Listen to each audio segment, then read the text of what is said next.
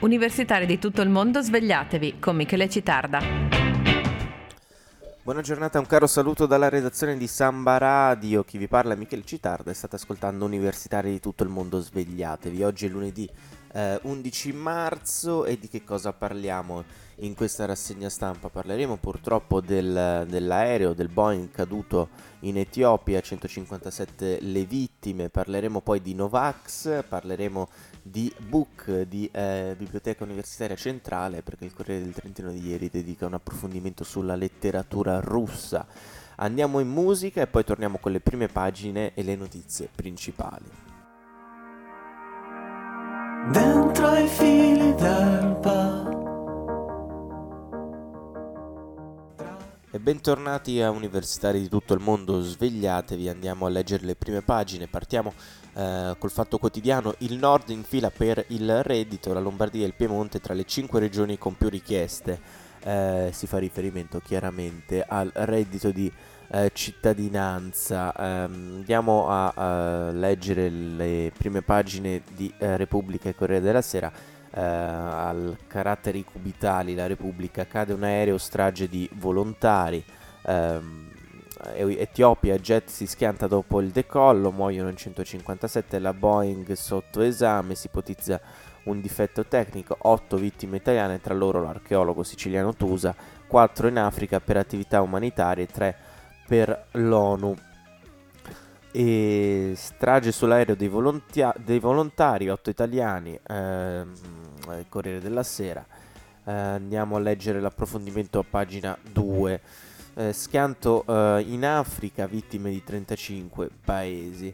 Eh, c'è che qualcosa non stava andando per il verso giusto, lo si era capito da un paio di segnali. Il primo, l'aereo stentava a prendere quota, il secondo, a 4 minuti dal decollo, stava tirando dritto quando avrebbe già dovuto virare a destra. Altri 120 secondi il nuovo Boeing t- eh, 737 MAX 8 del volo Ethiopian Airlines ET302 diretto a Nairobi e Kenya si è schiantato a Bisoftu una quarantina di chilometri da Addis Abeba, uccidendo 157 persone, eh, 149 passeggeri e 8 membri dell'equipaggio, tra i quali 8 italiani e sollevando più di un interrogativo sulla sicurezza di questo velivolo super efficiente che ha visto un altro esemplare precipitare il 28 ottobre scorso.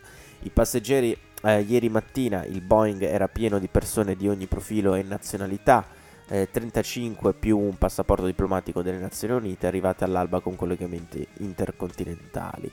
Eh, gli italiani erano sbarcati dal volo partito sabato sera da Milano Malpensa, poi sceso a Roma ehm, e quindi atterrato da Addis Abeba alle 6.24 di ieri mattina. È uno dei collegamenti più multietnici, pieno di diplomatici, medici, ONG e turisti, spiega un dirigente del vettore. Eh, due ore dopo gli italiani si siedono in questo velivolo consegnato a uh, Ethiopian a novembre alle 8.38 del mattino. Il volo decolla. Il tempo è ottimo, ma da subito qualcosa non torna. I dati raccolti dal sito uh, Flight Radar 24 mostrano che il Boeing non prende la quota uh, necessaria e procede a una velocità anomala. Alle 8.40 il primo ufficiale Ahmed Nur Mohammed. Uh, con alle spalle 200 ore alla cloche contatta la torre di controllo e su richiesta del comandante eh, eh, Jared Gatciu chiede di rientrare per problemi tecnici come conferma ehm, l'amministratore delegato della compagnia. Eh, Tevolde Gebr Mariam in conferenza stampa il bimotore vira a destra ma alle 8.44 la torre eh, perde i contatti audio e radar. Tra gli otto italiani ci sono l'assessore ai beni culturali della regione siciliana Sebastiano Tusa, Virginia Chimenti, Maria Pilar Bozzetti eh, e Rosemary Mumbi impegnati eh, con il programma alimentare mondiale. Il presidente della ONG CISPER Rete Link 2007 Paolo Dieci, tre volontari della ONG Africa 3000 Carlo Spini, sua moglie Gabriella Vigiani e il tesoriere Matteo Ravi- Ravasio. Il presidente del Consiglio Giuseppe Conte ha espresso il cordoglio, eh, il ministro degli esteri Enzo Moavero ha assicurato la massima assistenza.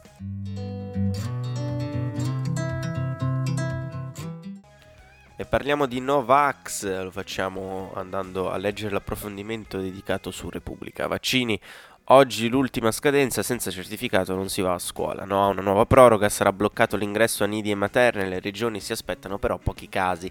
Ce ne sono 120 che rischiano di essere esclusi a Cesena, altri 300 in bilico in Friuli, Venezia e Giulia, oltre a una serie ehm, di gruppetti che potrebbero smettere di frequentare nidi e materne sparsi in altre città italiane. Oggi è l'ultimo giorno disponibile per documentare l'avvenuta vaccinazione dei figli da parte dei genitori che nel settembre dell'anno scorso li avevano iscritti grazie a una autocertificazione comunicazione. La ministra della Salute eh, Giulia Grillo non ha concesso la nuova proroga per decreto che lo aveva chiesto il ministro che le aveva chiesto il ministro dell'interno Matteo Salvini e così chi non è in regola ehm, e ha tra 0 e i 6 anni rischia di essere allontanato da scuola. Il decreto legge Lorenzin dell'estate 2017 prevederebbe anche la multa per chi frequenta la scuola dell'obbligo e quindi ha tra i 7 e i 16 anni, ma per ora questa sanzione non è praticamente mai stata applicata. L'odiata norma dalla maggioranza resta comunque in vigore e Grillo ne ha definitivamente preso atto.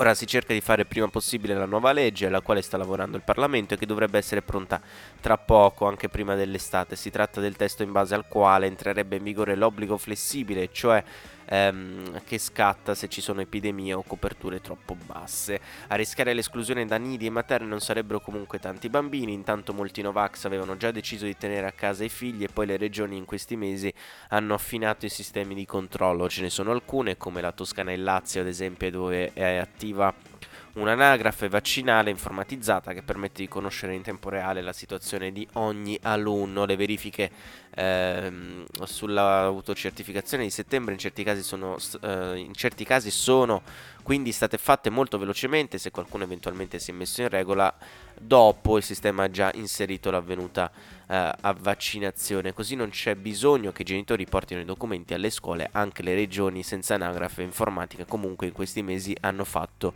controlli.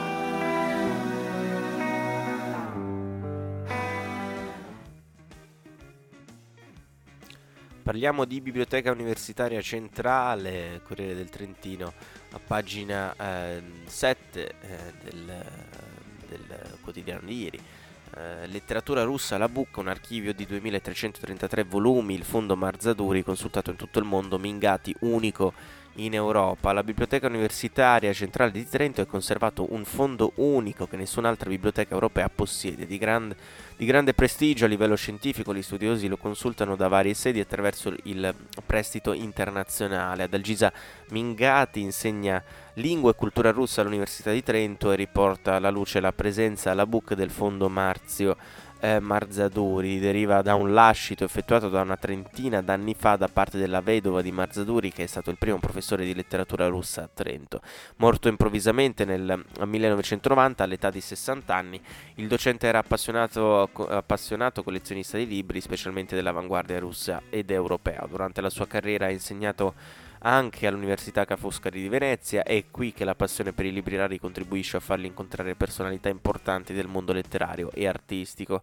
Eh, da così presto il via a una rara collezione di opere corrispondente ai suoi interessi scientifici, studioso delle avanguardie in eh, particolare del ehm, futurismo e degli anni 20 del Novecento in genere, nell'autunno del 1989, organizza un convegno a Rovereto, eh, Trento e Venezia chiamando a raccolta i massimi specialisti dell'avanguardia russa. I volumi che costituivano la sua biblioteca specialistica sono stati donati in parte a Ca' Foscari, mentre il consistente nucleo riguardante la critica è a Trento. Si tratta di 2333 libri ehm, donati alla biblioteca nel 1902 con la denominazione Testi e studi di letteratura e cultura russa del XIX e XX secolo. I due cataloghi consultabili online mettono in luce la varietà degli interessi di Marzaduro, la, por- la porzione più ampia delle opere in lingua originale, ma sono presenti anche libri rari in traduzione italiana, diversi dedicati a Fedor Dostoevsky, quali la concezione di Dostoevsky, di Nikolai eh, Berdaev, eh, oppure Dostoevsky marito di Anna